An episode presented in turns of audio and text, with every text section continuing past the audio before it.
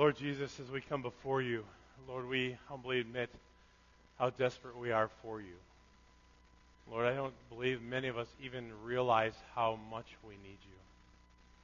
And Lord, it's so easy to go about our days, day after day after day, just doing whatever it is that we do without even acknowledging you, Lord. We get up, we get dressed, we go to work, we come home, we watch TV. And Lord, we so often, Lord, just set you aside like it's something that we just pick up when we go to church on Sunday. God, forgive us. Please, Lord, I pray you work in our hearts this day. Lord, I pray that each and every one of us in this auditorium this morning would truly be honest and humble before our Heavenly Father. Lord, that we would truly be honest about where we're at with our walk with you. Lord, that we would honestly take a moment to contemplate if we're where we need to be, where you want us to be. And Lord, if we're not, may we humbly admit it and work on changing that. Realizing that you are a God that forgives, a God that will and fill us and empower us to do whatever it is that you ask us to do, to be. Lord, I pray that we would want that for our lives. It's not just for preachers, it's not just for deacons or elders or Sunday school leaders, Lord, it's for all of us that we would have that relationship with you, Lord, that would we would long to communicate with you every day. Lord God, that we would come to you throughout the day, Father, Lord, for conversation and for help and for guidance, for wisdom. And Lord, that we would daily, as you speak to us, Lord, as we your Holy Spirit impresses upon us, Lord, to stop doing things or to start doing things, Lord, may we be obedient to that still small voice. And I pray, God, that each and every one of us here this morning, Lord, would, Lord, just be willing to want you more. So, Lord, work in our hearts. Start with mine. I ask, God, that you would speak to me even through your word, through your message this morning. Thank you for how you've been teaching all of us, Lord, through the book of Acts. And I pray, God, that we might apply it to our hearts and our lives every day. Lord, I pray that as we pray often, almost every week, Lord, that wherever the Word of God goes out, Lord, this is a day that historically, fundamentally, is given to you around the world. And I pray, God, that wherever the Word of God goes forth in this block of time, Lord, that it would not return void, but it would accomplish your perfect will, Lord.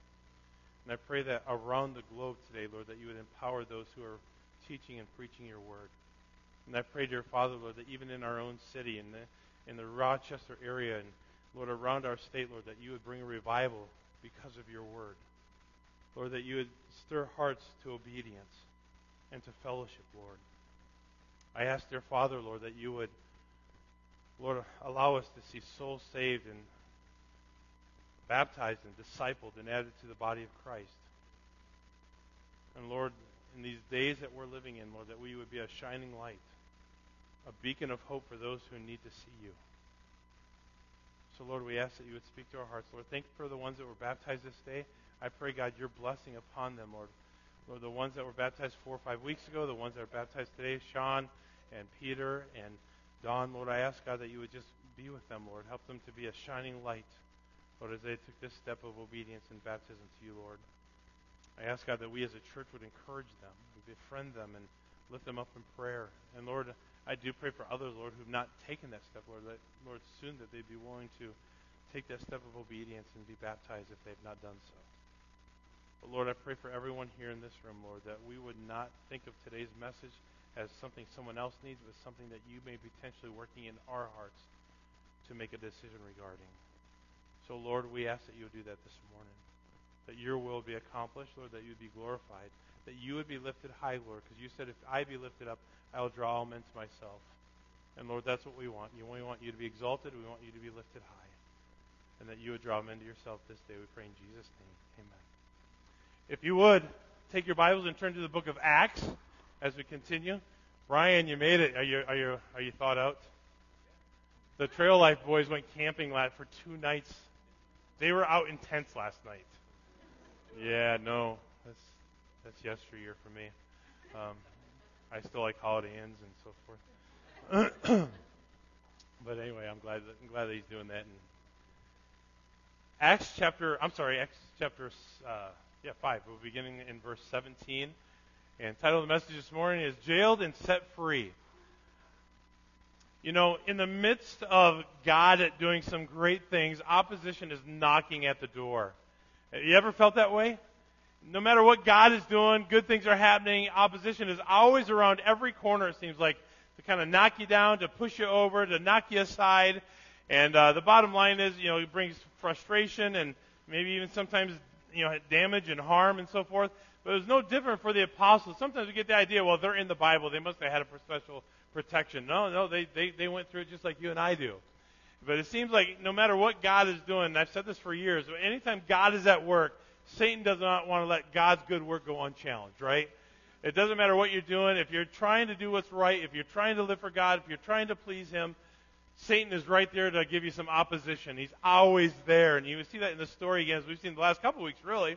So as God is working mightily through them around every corner, someone is trying to discredit and frustrate the apostles as they were trying to do what God had asked them to do. So just for a moment this morning, I want to begin reading Acts chapter 5. Uh, I'll be reading from the Legacy Standard Bible, and uh, you can just follow along as I read it, and then we're going to kind of break it, break apart the story and kind of see what we can glean from it from for our own lives this day. So beginning with verse 17 says, But the high priest rose up and those with him, that is the sect of the Sadducees, and they were filled with jealousy. And they laid hands on the apostles and put them in public jail. And I don't, I don't think when they were laying hands on them, they weren't blessing them, by the way. Um, but during the night, the angel of the Lord opened the doors of the prison, and taking them out, he said, Go, stand and speak to the people in the temple the whole message of this life. Upon hearing this, they entered in the temple about daybreak and began to teach. Now, when the high priest and those with him came, they called the Sanhedrin together even all the council of the sons of Israel, and sent orders to be to the jailhouse for them to be brought. But the officers who came did not find them in the prison.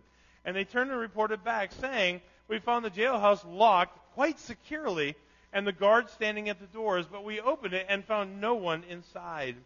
Now, when the captain of the temple guard and the chief priests heard these words, they were greatly perplexed about them as to what would come of this. But someone came and reported them to them the men whom you put in prison are standing in the temple and teaching the people. Then the captain went along with the officers and proceeded to bring them back without violence, for they were afraid of the people, they might be stoned. And when they had brought them, they stood them before the Sanhedrin, and the high priest questioned them, saying, We strictly command you not to continue teaching in this name, and yet you have filled Jerusalem with your teaching, and intend to bring this man's blood upon us. But Peter and the apostles answered and said, We must obey God rather than men. The God of our fathers raised up Jesus, whom you put to death by hanging him on a tree. This one God exalted to his right hand as a leader and a savior to grant repentance to Israel and forgiveness of sins. And we are witnesses of these things, and so is the Holy Spirit, whom God gave to those who obey him. So you have to understand, once again, as we said in the beginning in the introduction, anytime you are trying to do what's right, anytime that you purposely try to be obedient to God, to walk in holiness, to walk in righteousness, there's going to be opposition to that. We've seen that for years and years and years. And so we see that right away in verse 17. You know, all the power things, all we have to do is look back in the previous text verses 14 through 16. Remember this from last week? It says, More than ever, believers in the Lord were added to their number, multitudes of men and women. I mean, here they are. You remember back in Acts chapter 2, God brought thousands into the body of Christ, right? And now he says in chapter 5, verse 14, and now more than ever, more souls are being added. So God is going, God is doing a great work here. He's doing some incredible things, and multitudes of men and women are coming. And verse 15 says, to such an extent that they even carried the sick out into the streets and laid them on cots and mats, so that when Peter came by, at least his shadow might fall on any one of them. Can you imagine? We, we talked about this just for a moment last week. Can you imagine having such faith in Jesus Christ and faith in God the Father that we don't know what's wrong? They're sick, they're, they're, they're lame, they're whatever it is, whatever problem that they're going through. We're going to lay them out in the streets and maybe the shadow would come on them. How many of you say you have that much faith? I think I would struggle with that much faith. Excuse me. And verse 16 says, Also the multitude from the cities in the vicinity of Jerusalem were coming together bringing people who were sick or afflicted with unclean spirits, and they were all being healed. It didn't matter what was going on. God was at work. God was doing great things. And here you come to verse 17, and they're all jealous still. So you notice the opposition. They're looking at all the power things that God is doing, and the high priest and the Sadducees became increasingly jealous, so much that they had the apostles thrown into jail. And we see that in verse 18. And they laid hands, and the, as I said, this laying on hands is not blessing them. They were taking them by force, putting them into jail, and they're basically punishing them for doing what God was asking to, them to do and how God was working through them. They were jealous. Jealousy is a powerful thing. And we see that throughout the Old Testament in different instances of jealousy. In fact, remember Hananiah the seer when Asa was uh, prophesying and Asa was, you know, being the voice of God in uh, Second Chronicles 14 through 16. Hananiah got so mad at what Asa was saying that he had Asa thrown in jail. And there's just nothing more than jealousy. He was getting the attention. He was God was working in and through them. Jealousy is not a good thing. But you notice what God does in verse 19 says, But during the night, an angel of the Lord opened the doors of the prison, and taking them out, he said, Go and stand and speak at the people, or to the people in the temple, the whole message of this life.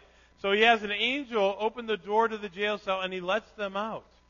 Now, I can only imagine reading into the text of Scripture here what that jail cell must have looked like. Because we know that from the Scripture, right, there's guards outside the jail door, right, the cell door. There's jail. There's there's jailers out there. There's guards out there. They're keeping watch. And apparently, they never saw what took place. In fact, the Lord commands the apostles to go preach the whole message of life. And so somehow the angel lets them out. They're out and they're gone. And at daybreak, the apostles went and preached at the temple. Meanwhile, back at Sanhedrin headquarters, verse 21, um, you see something else taking place. Upon hearing this, they entered into the temple about daybreak and began to teach. Now, when the high priest and those with him came, they called the Sanhedrin together, even all the council of the sons of Israel, and sent orders to the jailhouse for them to be brought. I mean, they don't have a clue what's taking place just yet. Now, you don't think God has an incredible, to me, it's kind of a little bit of a sense of humor, too, right? Not only is he powerful, but he's got a sense of humor. Somehow he gets the angels in there, gets the, gets the prisoners out, and nobody knows what's going on. Nobody has a clue that they're even not in there. they're back at Sanhedrin headquarters having their little powwow session about what they're going to do with Peter and, and, and John and so forth, and they don't even know that they're not even in there anymore.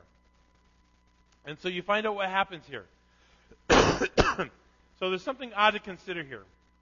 It says here in verse 24 Now, when the captain of the temple guard and the chief priests heard these words, they were greatly perplexed about them as to what would come of this.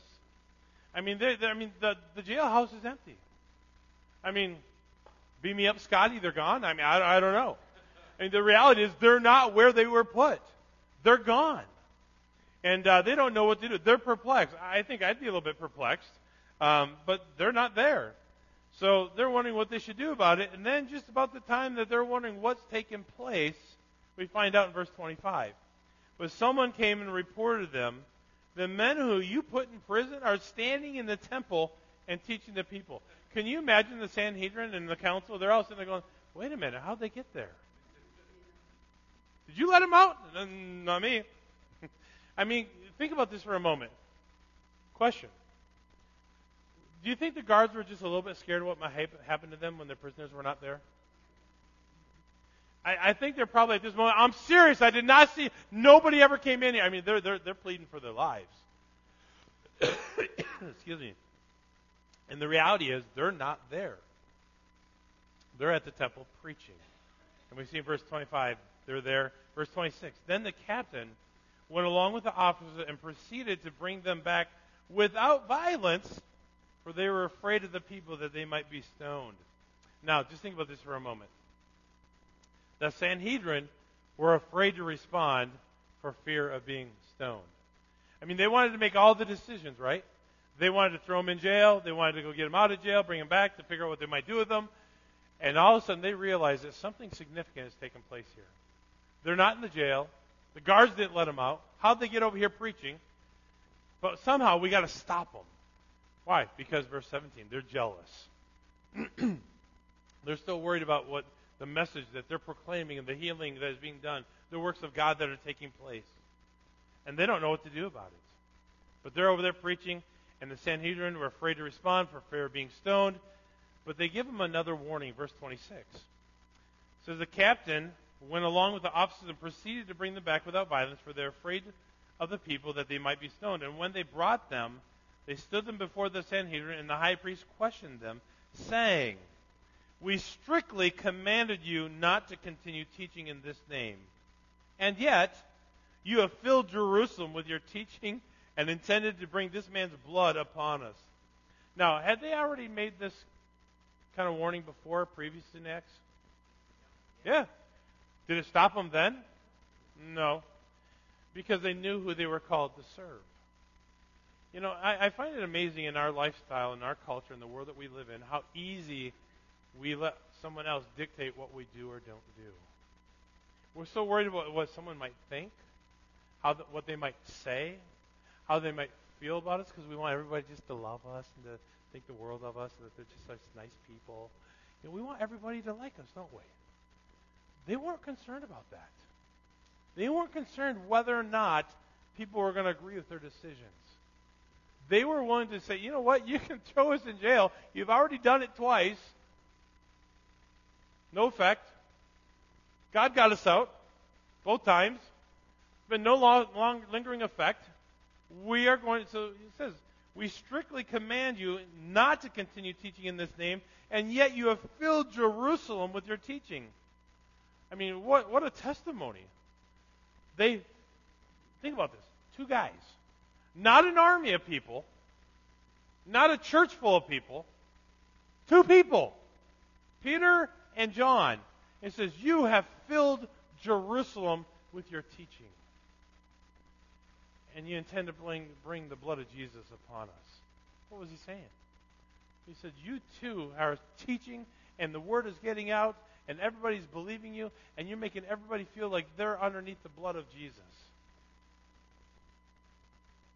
Look at verse 29. We see what happens here. The people, the apostles' response, verses 29 through 32. But Peter and the apostles answered and said, We must obey God rather than men. Question Who do we obey? Who are we currently obeying? See, I think a lot of us, we say, well, we don't have any other gods. We're not, you know, listening to the government. Nobody's telling me what to do. But see, that's the very problem we're all listening to ourselves. We're letting our own flesh, our own desires, our own wants, our own comforts, anything that's wrapped around me, myself, and I is what controls most of us. And they said, We will obey God, not man. And verse 30 says, The God of our fathers raised up Jesus, and by the way, whom you put to death by hanging him on a tree. This is not the first time that Peter and, and, and John's boldness came out, is it? Remember earlier it says, Oh, yeah, this is the man that you crucified. This is the one that I am serving. This is the one that we are proclaiming about. They were bold in what they were saying. Excuse me. The God of our fathers of, uh, uh, raised up Jesus, whom you put to death by hanging him on a tree. This one God, exalted to his right hand as a leader and a savior, to grant repentance to Israel and forgiveness of sins the very one that you are accusing me of teaching and proclaiming about, is the one who has the ability for you to repent and to save your souls. I think Peter was more concerned with their souls than whether or not he sat in a jail cell. He was not worried about comfort. He's not worried about man's applause. He was not worried about anything but being obedient. And really, he had their best interests at heart by saying, you have the ability to repent through this man. And it says, and we are witnesses of these things, and so is the Holy Spirit, whom God gave to those who obey him. Remember back in Acts chapter 1, verse 8? But ye shall receive power. And after that, the Holy Ghost will come upon you, and you shall be witnesses. They were filled with the power of God. That's the only reason they could do what they did. It wasn't because they were just great guys in and of themselves. I mean, we know all the stories about Peter, right? If, if Peter could have like a backdoor slogan to call, it'd probably be open mouth, insert foot, right? I mean, he was the one that was rambunctious. He was the one that was sporadic. He was the one that was just, oh yeah, I'll try it. You know, I won't do that. He was the one that probably had this slogan, open mouth, insert foot. And yet he has all the power and boldness of God upon him. Why? Because he's walking with Jesus. He's filled with the Spirit. And he says, listen to this. You think Peter is different than the rest of you? Than me? No. Listen, listen to this. Verse 32. And so is the Holy Spirit whom God gave to those who what? What's that? So anybody who obeys God has the ability to have the what? Holy Spirit working in and through them. So if you're not walking through the Holy Spirit, maybe it's because you're not walking in obedience. That's the deduction I have to come to. For my life and for yours. If we have no power, it's maybe because we're not walking in obedience. But unless you think that's the end of the story, notice the Sanhedrin's anger arises again. Look at verse 33. but when they heard this, they became furious and intended to kill them. I mean, their anger just went to a whole new level. It wasn't just that we're going to throw you in jail. It's not that we're going to go get them out of jail. And it's not that we're going to even go get them from the temple and say, stop preaching. And uh, we're not going to do anything publicly because the people are all for them and they might stone us. They said, forget all that. You have just ticked me off. I'm at a new level of anger and we want to kill you. But, you know, in the opposition of all that God is doing, in the midst of their opposition, God gives them a Pharisee of all people, Gamaliel. Look at verse 33. And when they heard this, became furious and intended to kill them. But a Pharisee named Gamaliel, a teacher of the law, respected by all the people, stood up in the Sanhedrin and gave orders to put the men outside for a short time. Whoa, guys, guys, settle down. Let's not do anything rash here, boys. Let's just get, let's take a breath here. Calm down. You don't want to kill these guys. Yeah, we do. No, you don't. Well, why? Glad you asked. Look at verse 35. And he said to the Men of Israel, take care what you propose to do with these men. You better think twice. Verse 36 For some time ago, Theudas rose up, claiming to be somebody, and a group of about 400 men joined up with him, but he was killed, and all who were following him were dispersed and came to nothing. And after this man, Judas the Galilean, Galilean rose up in the days of census and drew away people after him, and he too perished, and all those who were following him were scattered. So in the present case, I also say to you, stay away from these men and let them alone. For this is for if this plan or action is of men, it will be overthrown. But if it is of God, you will not be able to overthrow them. Or you may even be found fighting against God. Wow. He says, You better think twice before you raise a stone against God's elected man. You better think twice before you try to kill them. Because if you find you, it could be that you find yourself fighting against God Himself. Probably not the way they thought it was going to unfold. Probably not how you and I would have written the end of the story. But look at this. Verse 40. So they followed his advice. And after calling the apostles in and beating them, though, they commanded them not to speak in the name of Jesus and then released them. Question Don't read the rest of the story. How many of you think Peter says, You guys are right. We're just going to shut our mouths and just whatever you say? No. Verse 41 So they went on their way from the presence of the Sanhedrin rejoicing. Whoa, whoa, wait. Did I read that right? Rejoicing that they had been considered worthy to suffer shame for the name. I don't know about you. When's the last time you jumped up and down for joy? The last time you had faced opposition for being a Christian? Oh, wait a minute. I think we have to face the opposition first. We don't live in a world where we face much opposition. I don't know too many people outside of Pakistan outside of India, outside of some of the Middle Eastern countries. I don't know anybody here in America. So somebody doesn't like what you said. Big deal. So somebody didn't like that you have a different position than they do about abortion. Big deal. We don't face opposition as a body of believers. Not like these guys were. None of us have been in jail for it. None of us have been beaten for our faith but yet we're so worried about what other people think concerning our faith. I'm challenged by that. because I'm so much in a hurry thinking about me, myself, and I, and doing what I do every day, that I fail to think about how my story may affect him or her or that group over there. And I just go about doing my own thing, thinking that maybe somehow I'm doing my part because I'm a good Christian. I go to church. I give to the offering. Folks, we have not an idea of what it means to go through persecution for the cause of Christ. We don't. And they went on their way from the presence of the Sanhedrin, rejoicing. They had been considered worthy to suffer shame for the name. And remember Acts chapter 4, verse 12. This is the very name, the name of Jesus. No other name where, given among men whereby we must be saved. It's only the name of Jesus that can change a life. And he says, we for rejoicing that we are considered worthy to suffer because of his name. And look at this, verse 42. Unless you think anything that the Sanhedrin or the council did to scare them in any way, shape, or form affected what they did, look at verse 42.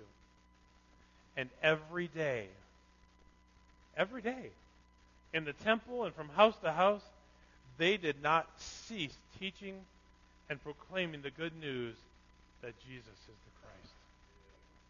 What a commitment. What a commitment of surrendering themselves to Christ. I don't know about you, but I've said this before, but any commitment worth making will require sacrifice. If it if you're making a commitment and it doesn't require you to sacrifice something, it's probably not worth a commitment uh, a commitment worth making. In their case, the commitment that they made required sacrifice. And the sacrifice was surrender. Think about it just for a minute in your mind. Answer this question. What is what does it mean to surrender? To surrender. Just take 10 seconds and think about that. To surrender means to give something up.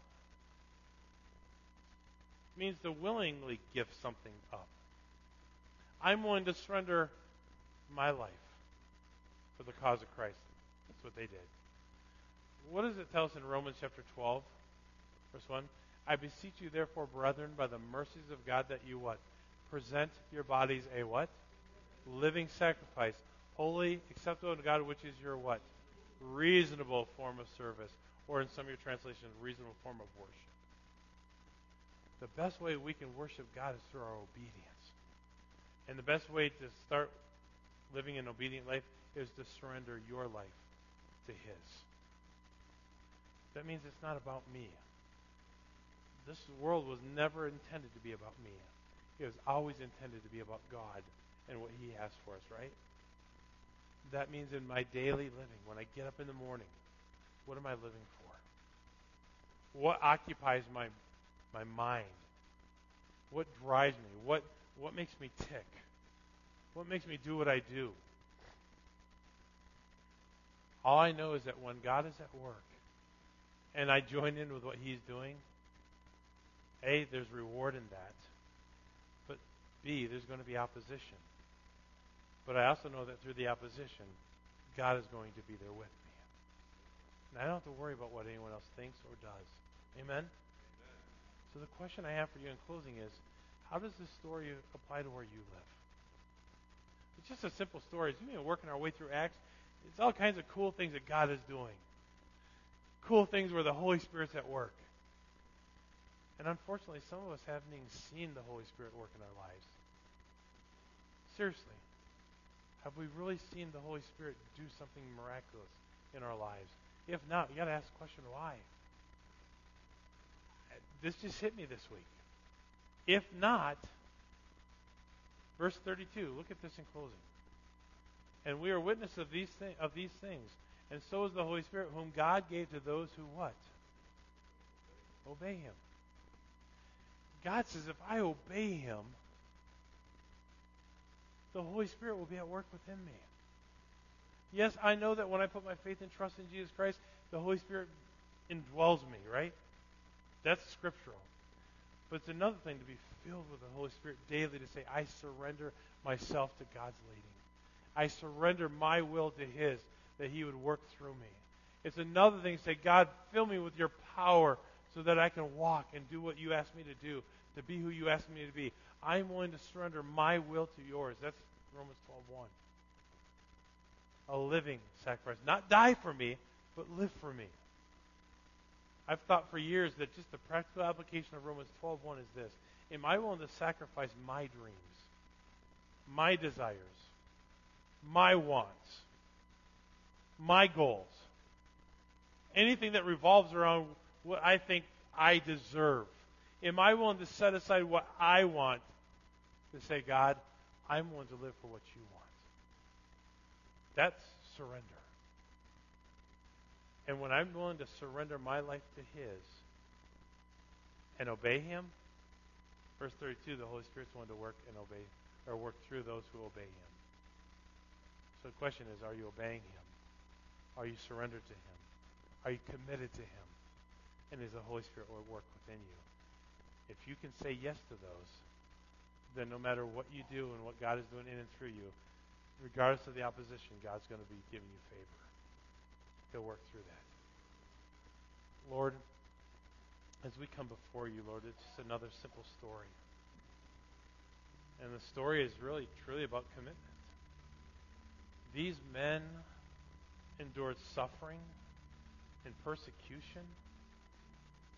They endured jail. And none of those things even bothered them.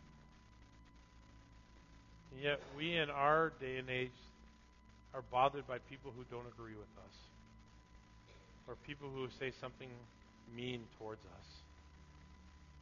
Lord God, we don't have a clue. We don't even understand what that means, dear Father. God, I pray that you would, Lord, work in our hearts to draw us closer to you. Lord God, I pray that you would work in our hearts, Lord, to show us what it means to truly be committed and surrendered to the cause of Christ. I pray, God, that you'd help us to walk in obedience so that we might have the Holy Spirit working powerfully in and through us. God, I pray for everyone in this room, Lord, that we might sense your Spirit at work. Lord God, I pray that we would desire that. As heads are bowed and eyes are closed, just for a moment, as we do each and every week, we have an opportunity to respond to what we've heard. It's just a simple message. It really is. Just another part of the story as we were making our way through Acts. But the simplicity of the story really is relatable to where we live. Are you walking in obedience? Are you committed to the cause of Christ? Is the Holy Spirit at work within you? If not, then there's a decision to be made. Either to seek forgiveness and repentance of sin and choose to walk in obedience, or to pray that God would give you the boldness to live how He's called you to live. I don't know what it is for each and every one of you. I don't know how God may be working in your life. But I want to give you that opportunity to respond this morning. Say, Pastor, if I'm honest with myself, I, if I'm just being honest before God, and God knows my heart, I've not seen the Holy Spirit working, working mightily in my life. And if I'm honest with myself, it does come down to some areas of obedience. You see, I can't have the blessings of God without obedience to God. It doesn't work that way. But you say, Pastor, if I'm honest with myself, there's some things in my life that need to be made right. There's some areas of obedience that I need to step up in. Would you pray for me? Anyone like that this morning? Yes, yes. All around the auditorium. All around. Say, Pastor, that's me. I've not seen the Holy Spirit because I know that there's some areas of obedience I need to deal with. Maybe this morning it's just an area of commitment. I'm too worried about what everyone else is thinking. Too worried about how everyone else is going to respond to my commitment. Maybe this morning you say, I need to quit worrying about what everyone else thinks. I just need to live boldly for God. Maybe God's challenged you that way. You say, Pastor, pray for me. That's how God has challenged me this morning. Anyone like that? Yes, yes. Can I just challenge all of you who've raised your hand this morning? Just, just simply right there where you're at, right there in your seat. Many of you raise your hand, so don't walk out having not dealt with it. If the Holy Spirit has convicted you of a need that needs to be changed in your life, just simply, you know what God's Word says? In 1 John 1, if we confess our sins, he is faithful and just to forgive us our sins and to cleanse us from all unrighteousness. God says, I will forgive if you repent. And so this morning, I challenge those of you who said there's some things that need to change, just to simply take a moment and say, God, forgive me. And be specific about what it is that you're asking God to forgive you for. Be specific. If you're not reading your Bible and praying, say, God, forgive me for not walking in fellowship. If you're not telling, and sharing your faith with others, say, God, forgive me for not doing that. If God, if, if, your, sinfulness is a lack of faith, then say, God, forgive me for not having faith in you. Be specific about whatever it is that God has challenged you with this morning. And when you are, God says, I will be faithful and just to forgive you. I'm thankful for a God of second, third, fourth, 25th, 70th, 100 chances. He gives us an opportunity to start fresh each and every day with His grace and His mercy. But it requires something on our part to repent and to seek that forgiveness. And He will do that, His part. Just take a moment and pray and say, God, I need your help. Make yourself dependent upon God to do what you cannot do.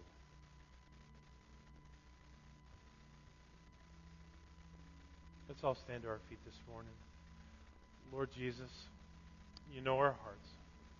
You know the very thing that distracts us from going all in. And Lord, for many of us, it's something so simple. It's our flesh. It's our own wants, our own desires, our own selfishness. And yet, Father, Lord, we are reminded over and over again that you love us, you care for us, but you expect us to walk in obedience. Lord God, thank you for your mercy, your grace, your patience with us. God, I pray that you grant victory this day. For many of us, Lord, and as we go about our separate ways, Lord, might we seek daily your face to walk in obedience, to glorify you in all that we say and do, our actions, our reactions, our thinking, Father. I pray that you would help us, Lord. And we'll praise you for it. For in Jesus' name we pray. Amen. We are going to close in a closing song in just a moment. But as we did last week, I want to close by just giving us an opportunity to pray together as we've done the last couple of weeks. And so maybe you're here this morning and say, Pastor, I would like to just pray publicly. I just want to reach out to God. and I just want to share my heart and pray for us. I'm going to invite those that want to pray to pray, and then I will close in prayer after our song. Ben.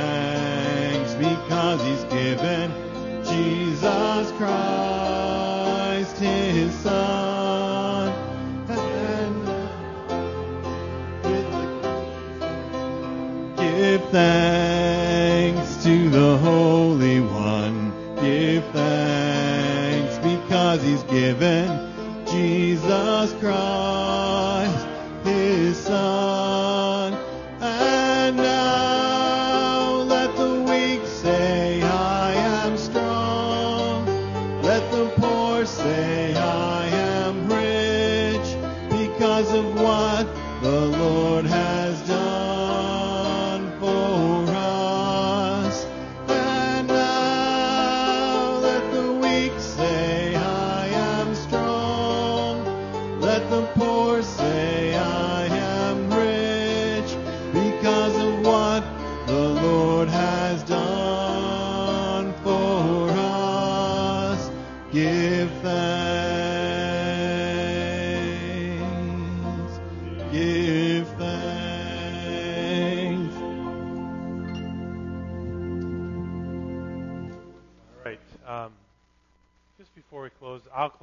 prayer, but if there's one or two or three of you who'd like to pray, let me just open it up to you, and you pray as God would lead you to pray.